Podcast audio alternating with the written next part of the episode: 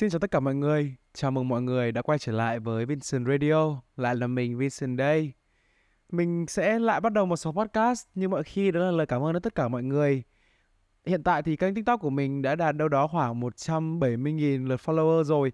Lượt nghe thì cũng đâu đấy khoảng gần 180.000 và mình đã đi được trên con đường này gần được hết tháng thứ 6. Nếu mà không có mọi người thì sẽ không bao giờ có Vincent Radio của mọi người ngày hôm nay và cũng nhờ mọi người thì mình mới có được cái cơ hội thực tập ở cái công ty mà nó đi làm hiện tại. À đấy đấy cũng là cái câu chuyện mà mình đang định chia sẻ với mọi người. Thì chả là mình có đang thực tập tại một cái công ty nọ. Thời gian thực tập thì cũng chưa rõ ràng nữa. Có thể là mình sẽ nghỉ ngay khi mà mình quay trở lại học. Cũng có thể là mình sẽ làm part time trong thời gian thực tập, nhưng mà hình như mình nhớ là không có ai tuyển thực tập part time cả. Cho nên là chắc là mình sẽ nghỉ khi mà mình vào đến năm học chính thôi nhắc đến cái chuyện đi làm đó, thì như mọi người đã biết rồi, khi mà đi làm thì mình sẽ không có nhiều thời gian để chăm cho kênh podcast nữa. Cho nên là thời gian cũng như là tần suất ra podcast của mình sẽ bị hạn chế đi khá là nhiều. Có thể ngay sau khi tập này thì mọi người sẽ thấy rõ cái tần suất giảm đi, thì có thể sẽ là hai tuần, thậm chí là 3 tuần mới có một số. Mình rất mong là với cái tần suất nó không còn được dày đặc như trước nữa thì mọi người vẫn nhớ đến mình, vẫn có thể ủng hộ mình mỗi khi mà mình có làm ra tập mới nhé rồi đến với chủ đề ngày hôm nay. Tên của số podcast này sẽ là từ thích thích thành yêu yêu. Ờ, mình thấy đây là một cái chủ đề nó khá là dễ thương. Thường thì khi mà mình nói về tình yêu á, nó sẽ mang cái màu sắc khá là tích cực. Kênh của mình thì nó hướng đến kiến thức, chia sẻ trải nghiệm nhiều hơn là dạng tâm sự ấy.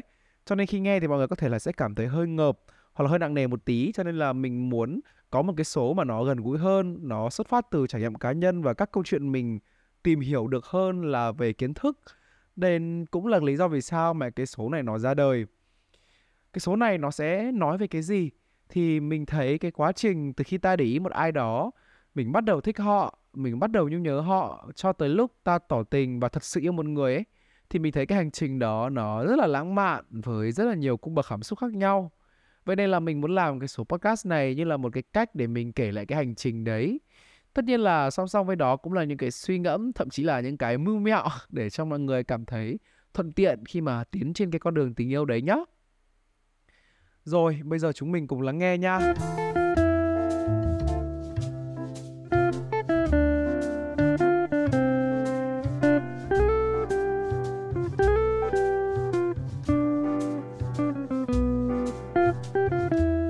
mọi khi trước khi vào chủ đề chính thì mình sẽ mô tả qua những cái phần mà mình sẽ nói đến trong số podcast này.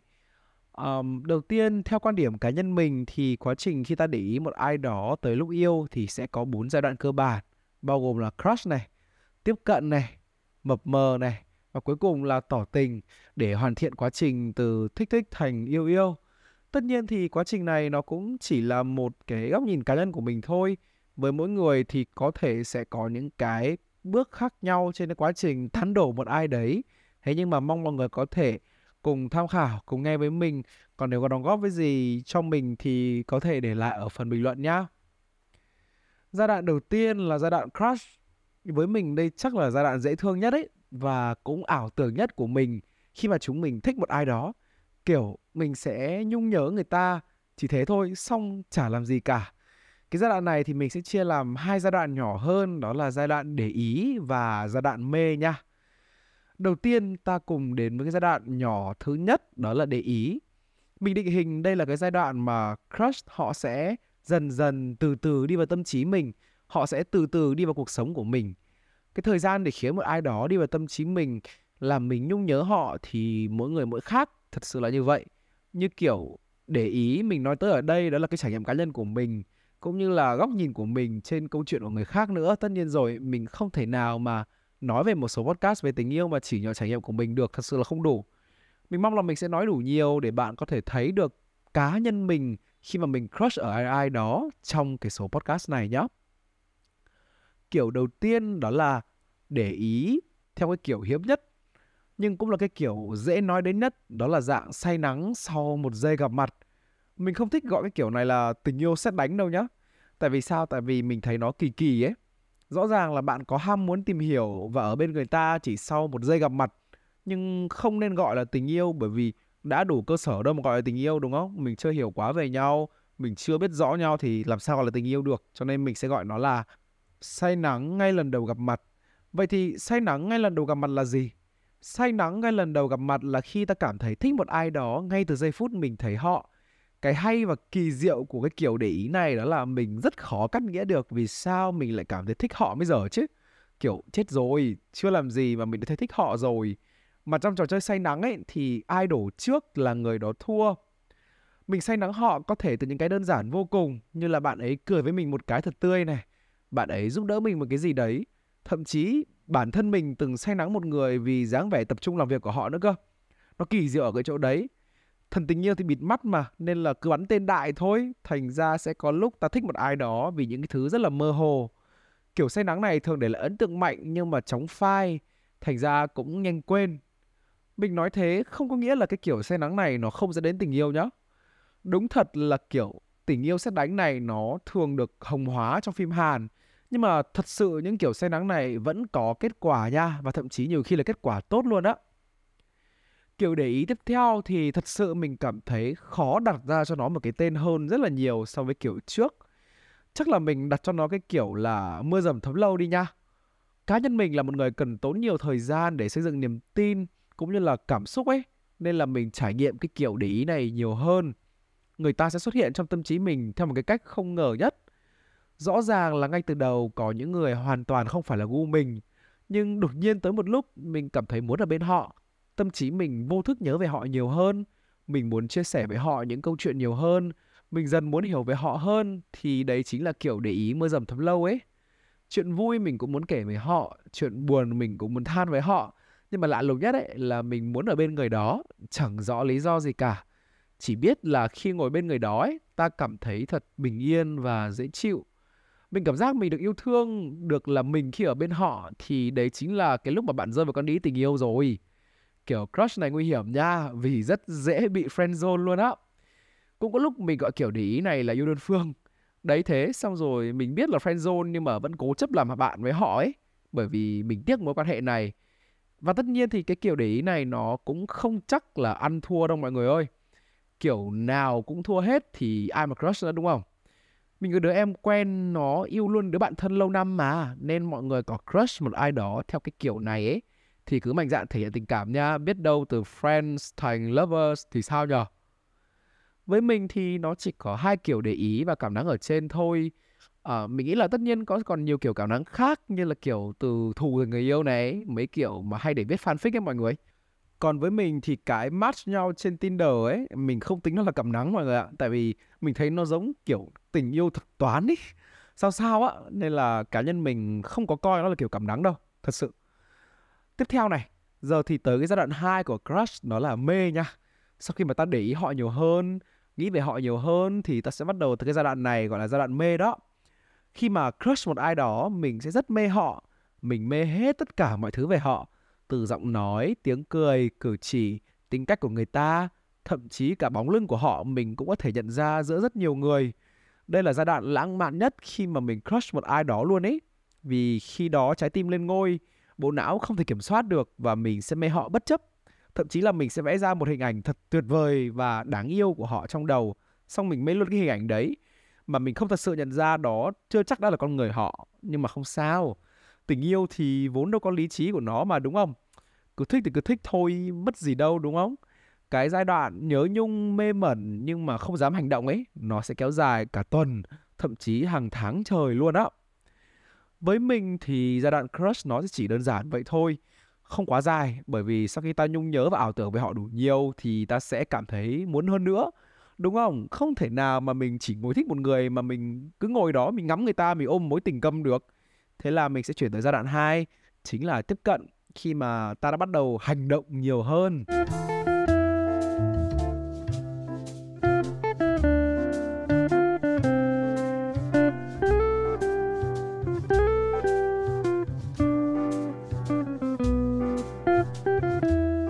Đoạn số 2 là giai đoạn tiếp cận này. Như mình đã nói thì đây là cái lúc mà ta dần hành động nha. Từ nhẹ nhàng tình cảm tới tấn công ác liệt. Và khi ta tấn công ác liệt rồi, đủ mạnh rồi thì sẽ chuyển sang giai đoạn gọi là mập mờ đồ đó. Nhưng cái đó thì mình sẽ nói sau. theo mình thấy thì giai đoạn này sẽ có hai giai đoạn nhỏ ở trong đấy đó là gọi là điều tra và xâm nhập trời má nghe như phim trinh thám đúng không nhưng mà nó có lý do của nó mọi người ơi à, không phải tự nhiên mình đặt tên cho nó như thế mình nói chi tiết ra thì mọi người sẽ hiểu ngay mà đầu tiên là điều tra khi mà ta thích một ai đó thì chắc chắn ta sẽ điều tra về họ tìm hiểu mọi thứ có thể về họ trước khi ta thật sự nhắn tin hay là nói chuyện với người đấy mình sẽ stalk khắp tất cả các trang mạng xã hội của họ từ Facebook, Insta, thậm chí cả TikTok luôn. Mình tò mò muốn biết xem cuộc sống của họ ra sao, con người của họ thế nào, họ thích gì, ghét gì. Xong cái mỗi khi thấy mình và họ vô tình có một điểm chung nào đấy là sướng lắm. Trời ơi, một giờ sáng stalk người ta ngồi sẽ đèn đặt trên giường. Thích một người có dùng mạng xã hội nhiều thì còn đỡ nha. Nếu bạn vô tình thích một ai đó lâu kỳ trên mạng xã hội thì đúng chịu, chẳng thể biết được gì về họ cả.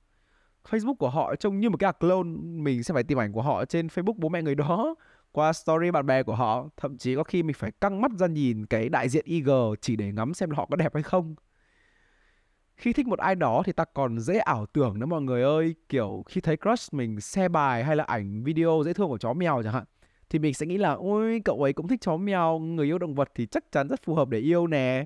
Hoặc nếu crush đi comment dạo khen một em bé nào đấy trên mạng, kiểu, dễ thương quá, thì mình sẽ nghĩ là, ôi trời ơi, bạn ấy yêu trẻ con, rất hợp để làm vợ hoặc làm chồng mình. Thiếu điều nghĩ đến khúc đặt tên cho con luôn ấy. Khi thấy một ai đó thì ta dễ hồng hóa mấy điểm nho nhỏ của họ dễ ảo tưởng rằng là crush của mình là một con người tuyệt vời, không có chỗ để chê. Thậm chí tệ hơn ấy là mình còn tự gaslight bản thân để bỏ qua mấy dấu hiệu red flag của người ta nữa. Mấy cái ảo tưởng này, khi crush ai đó là chuyện bình thường mà mọi người ơi, mình thấy nó còn dễ thương nữa. Nhắc đến chuyện tìm info thì mình nghĩ ngay tới một người mọi người ạ. Đó là đứa bạn mình. Mình tin chắc là ai cũng nên có một đứa bạn mà nó có thể tìm ra được info của bất kỳ ai mình cần chỉ cần cho nó một vài thông tin cơ bản như là tuổi này tên này học trường nào này thậm chí cần mỗi cái tên thôi là nó có thể tìm ra tất thảy facebook insta của người đấy luôn. Lại nhờ có cái lần đó mình cần tìm info của bạn nữ kia xong rồi mình nhờ con bạn của mình dở một nỗi mà mình nhớ được mặt với cả nhớ được tên với cả lớp của người ta thôi. Được cái chúng mình học chung trường. Thế là vòng vòng một hồi có bạn mình nó cũng tìm ra được info của người ta trời ơi, siêu đỉnh luôn. Cũng nhờ nó mà mình kết bạn được với người ta cũng nhắn tin trò chuyện tâm sự các thứ đồ đó nhưng mà tới đó thôi, không xa hơn được, kiểu, friend zone ấy. Nhưng mà tóm lại là chúng mình luôn cần một cái đứa bạn như vậy để con đường tiếp cận crush nó bớt gian nan hơn nha. Ờ vậy là xong rồi. Coi như là ổn rồi. Coi như là đã qua bước điều tra đi ha. Đại khái là mình đã tìm hiểu được xương xương các thông tin cơ bản của người ta rồi. Cũng coi như là đã add friend thành công đi. Thì bây giờ sẽ tiến tới bước xâm nhập. Nghe căng vậy thôi, chứ thực ra đây là bước đầu tiên mà ta dần bước vào cuộc sống của họ, làm cho họ nhớ được cái sự hiện diện của mình. Khi mà ta crush một ai đó ta sẽ muốn trở thành một phần cuộc sống của họ. Mình sẽ tìm cách để nhắn tin với họ nhiều hơn tạo nhiều topic chung để tâm sự hơn. Mình lại nhớ hồi đó mình có một cái bài là cứ khoảng 10 giờ 30 tối ấy, khi mà mình xong hết các công việc của ngày rồi thì mình sẽ nhắn tin cho bạn ấy, hỏi mấy câu vu vơ thôi như là ngày hôm nay của cậu thế nào, cậu xem gì, làm gì, thích cái nọ cái kia, kiểu thế. Mình sẽ cố để dần bước vào cuộc sống của họ một cách từ từ như vậy. Giai đoạn này với mình nó là giai đoạn thoải mái nhất của việc từ thích thích thành yêu yêu luôn á, bởi nó cho mình thời gian để làm bạn trước, sau đó rồi từ từ từ từ phát triển sau. Với cả lúc này mình không có bị lo được mất lắm ấy vì rõ ràng mình mới chỉ là bạn mới quen thôi đúng không? Thì không có cái gì để mà mất cả. Tất nhiên thì cái điều này nó chỉ đúng với ai chủ động thôi chứ mình thấy có nhiều bạn nhát lắm kiểu không hề dám chủ động ở khúc này luôn cơ. Kiểu add friend xong cái nhắn dăm ba câu xong để đấy hết chả dám làm gì. Xong còn nói kiểu do quá ngại ngần chủ động nên mọi người tìm đủ mọi cách để ra tín hiệu một cách bí mật, kiểu như là, ok, tôi nhá đèn xanh rồi đó bạn tới đi ấy. Mình sẽ đăng story tâm sự, chèn nhạc buồn hoặc là nhạc có ẩn ý trong lời, ý để đánh tín hiệu cho người ta, xong người ta cũng rap, rồi mình cũng rap lại những story của người ta. Chứ ủa rồi, chúng mình ngồi rap story nhau thế này thôi à? Phí hoài thời gian lắm luôn, thật sự á mình nghĩ đã là năm 2023 rồi, giữ giá không có sai, nhưng mà giữ giá khiến bạn trở thành kiểu người là, một là cậu chủ động, hai là chúng ta rep story nhau đến chết ấy, thì thật sự không nên. Giữ giá kiểu thế thì vô hình chung biến mình thành món hàng, xem xem là người ta có lựa mình hay không. Tất nhiên là ai cũng có quyền lựa chọn và nó bắt đầu từ cái việc có chủ động tiếp cận hay không. Ai á mà còn đắn đo xem là có nên chủ động hay không á thì làm liền đi nha. Vì đợi chờ người khác chủ động thì tới mai, trời ơi, mình có quyền lựa chọn mà, đúng không? Đợi chờ mệt mỏi thì làm gì? Đấy, thế thế thì coi như đại khái đã xong bước xâm nhập rồi nhá. Crush đã phần nào coi mình là một phần cuộc sống của người ta rồi hen. Thì bây giờ mình phải làm gì này? Thì mập mờ thôi. Thật ra thì một kiểu mập mờ không xấu, khi mập mờ lúc này nó trở thành cái bước đệm cho việc từ người quen, từ người bạn nó thành người yêu. Mập mờ nó chỉ tệ khi mà nó kéo quá dài hoặc hai người kéo mập mờ đi quá giới hạn. Hoặc là không có một cái danh phận nào cho hai người cả chúng mình cùng tới giai đoạn tiếp theo nhé và nó sẽ là cái giai đoạn đệm để từ thích thích thành yêu yêu mình gọi nó là mập mờ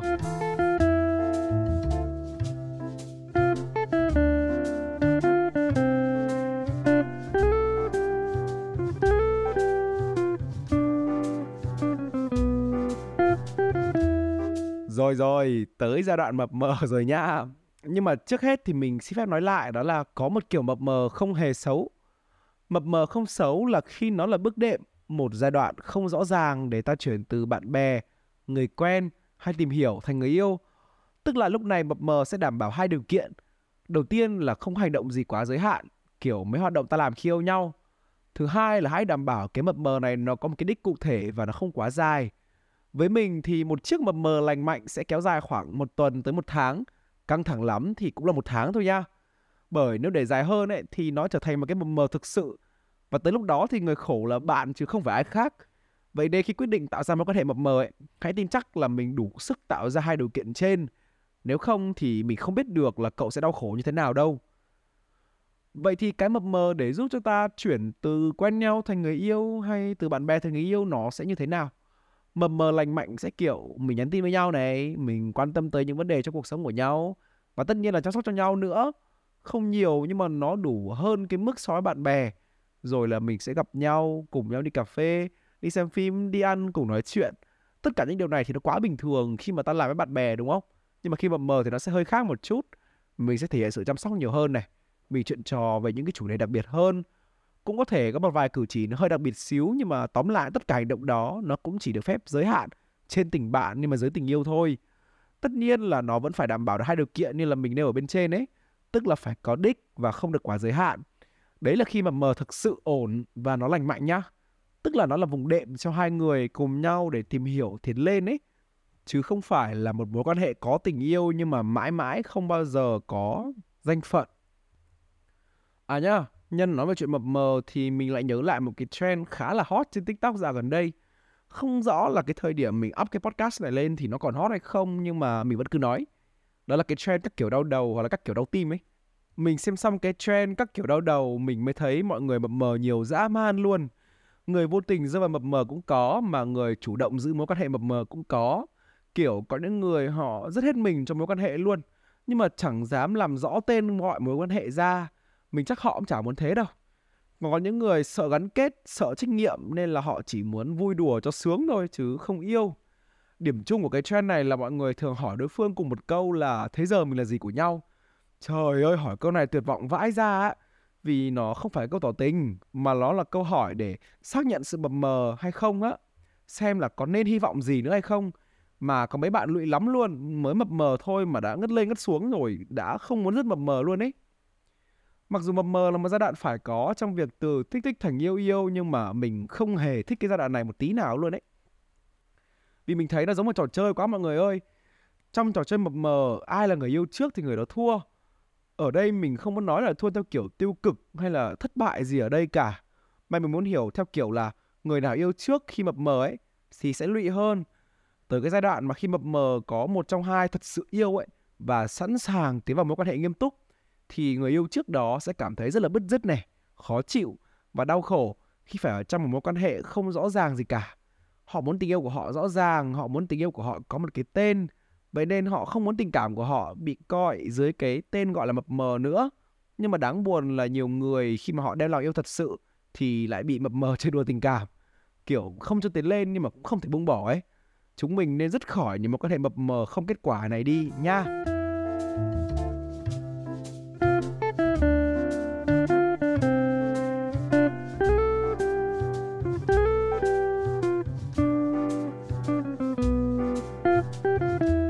Là cũng tới bước cuối cùng là giai đoạn tỏ tình rồi. Yeah, đây là cái giai đoạn mà mình chấm dứt xem là liệu bây giờ mình sẽ sung sướng hay là mình sẽ đau khổ. Đây là một cái bước mình thấy gây ra cái sự hồi hộp và lo lắng cho mọi người đúng không? Bởi vì chúng mình sẽ lo được lo mất một cách kinh khủng. Lời tỏ tình cũng giống như một cái lời để mình chấm dứt cái giai đoạn mập mờ. Nó giống cái lời chốt hạ để mình biết xem là à mình có nên tiếp tục theo đuổi con người này nữa hay không. Để mà nói về tỏ tình thì thật sự có nhiều thứ để nói lắm luôn. Vậy nên là chúng mình cùng từ từ nói về nó nhé.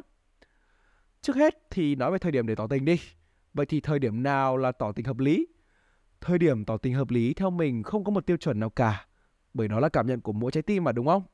Khi tìm hiểu hay nhiều khi là mập mờ ấy thì chúng mình sẽ từ từ tiến vào thế giới của đối phương. Mình cho họ thấy cuộc sống của mình. Đối phương cũng sẽ cho bạn ngắm nhìn cuộc đời của họ. Và tới một cái lúc nào đấy khi mà cậu cảm thấy cậu đủ yêu họ, đủ tin họ và cậu đã sẵn sàng cùng người ta xây dựng mối quan hệ một cách nghiêm túc thì tự khắc cậu sẽ thấy hợp lý thôi. Đó có thể là sau một tuần, một tháng, thậm chí là hơn nữa. Quan trọng vẫn là trái tim mình cảm nhận. Cũng không có một công thức tỏ tình thành công nào cả. Vì bày tỏ tình cảm là chuyện của mình, đáp lại là chuyện của người khác. Suy cho cùng thì mình đâu phải phù thủy đâu mà có thể thay đổi trái tim họ đúng không? Khi tỏ tình thì cậu sợ nhất điều gì? Mình thì sợ bị từ chối. Lúc đó hẳn là mình sẽ khó chấp nhận điều đó lắm. Mình sẽ cố chấp không tin. Vì chẳng lẽ sau tất cả mọi chuyện, chúng mình lại chẳng có cơ hội nào hay sao? những ngày tháng sau đó thì mình sẽ luôn nuôi một cái thứ hy vọng mơ hồ không rõ là để làm gì, nhưng mà tận sâu trong lòng ấy, mình vẫn mong đến một lúc nào đó họ sẽ thay đổi, họ sẽ đáp lại tình cảm của mình nhưng sau cùng mình chẳng thể thay đổi được trái tim họ, vì trái tim không có lý trí để nghe lời khẩn cầu của mình huống gì tới trái tim người khác đợi chờ tới khi người ta thay đổi ấy, cũng chẳng được. Vì mình chỉ trao hết cho họ lúc này thôi. Chẳng thể nào bắt mình phí hoài thời gian đợi chờ một người là đúng không? Mình chẳng thể cố mãi lựa chọn một người không chọn lại mình. Mình mãi mãi không thể. Ấy thế mà chúng mình cũng không thể nào mà sợ từ chối mà mãi không tỏ tình được. Như thế thì có khác nào tự nhốt mình trong mối quan hệ mập mờ đâu mọi người. Mình không thể yêu một người mà mãi mãi không có một danh phận gì với họ được. Làm vậy là đang tự hạ thấp giá trị của mình đó chúng mình nên nhớ là cho đến khi nào mối quan hệ chưa được làm rõ bởi cả hai thì nó vẫn sẽ mãi là mập mờ nếu cậu sợ tỏ tình bị từ chối thì mình muốn nói là lời tỏ tình là bởi tay tỏ tình cảm. Còn có được mối quan hệ hay không ấy thì nó là thứ đến sau. Kết quả đó thì mình không có kiểm soát được. Giống như việc mình không thể ép ai đó yêu mình ấy. Họ đáp lại tình yêu của mình thì mình hạnh phúc, mà không thì mình sẽ buồn, sẽ khóc. Nhưng mà cũng chỉ một thời gian thôi. Sau này thì hẳn chúng mình sẽ hạnh phúc theo những cách khác nhau. Mình tin là như thế.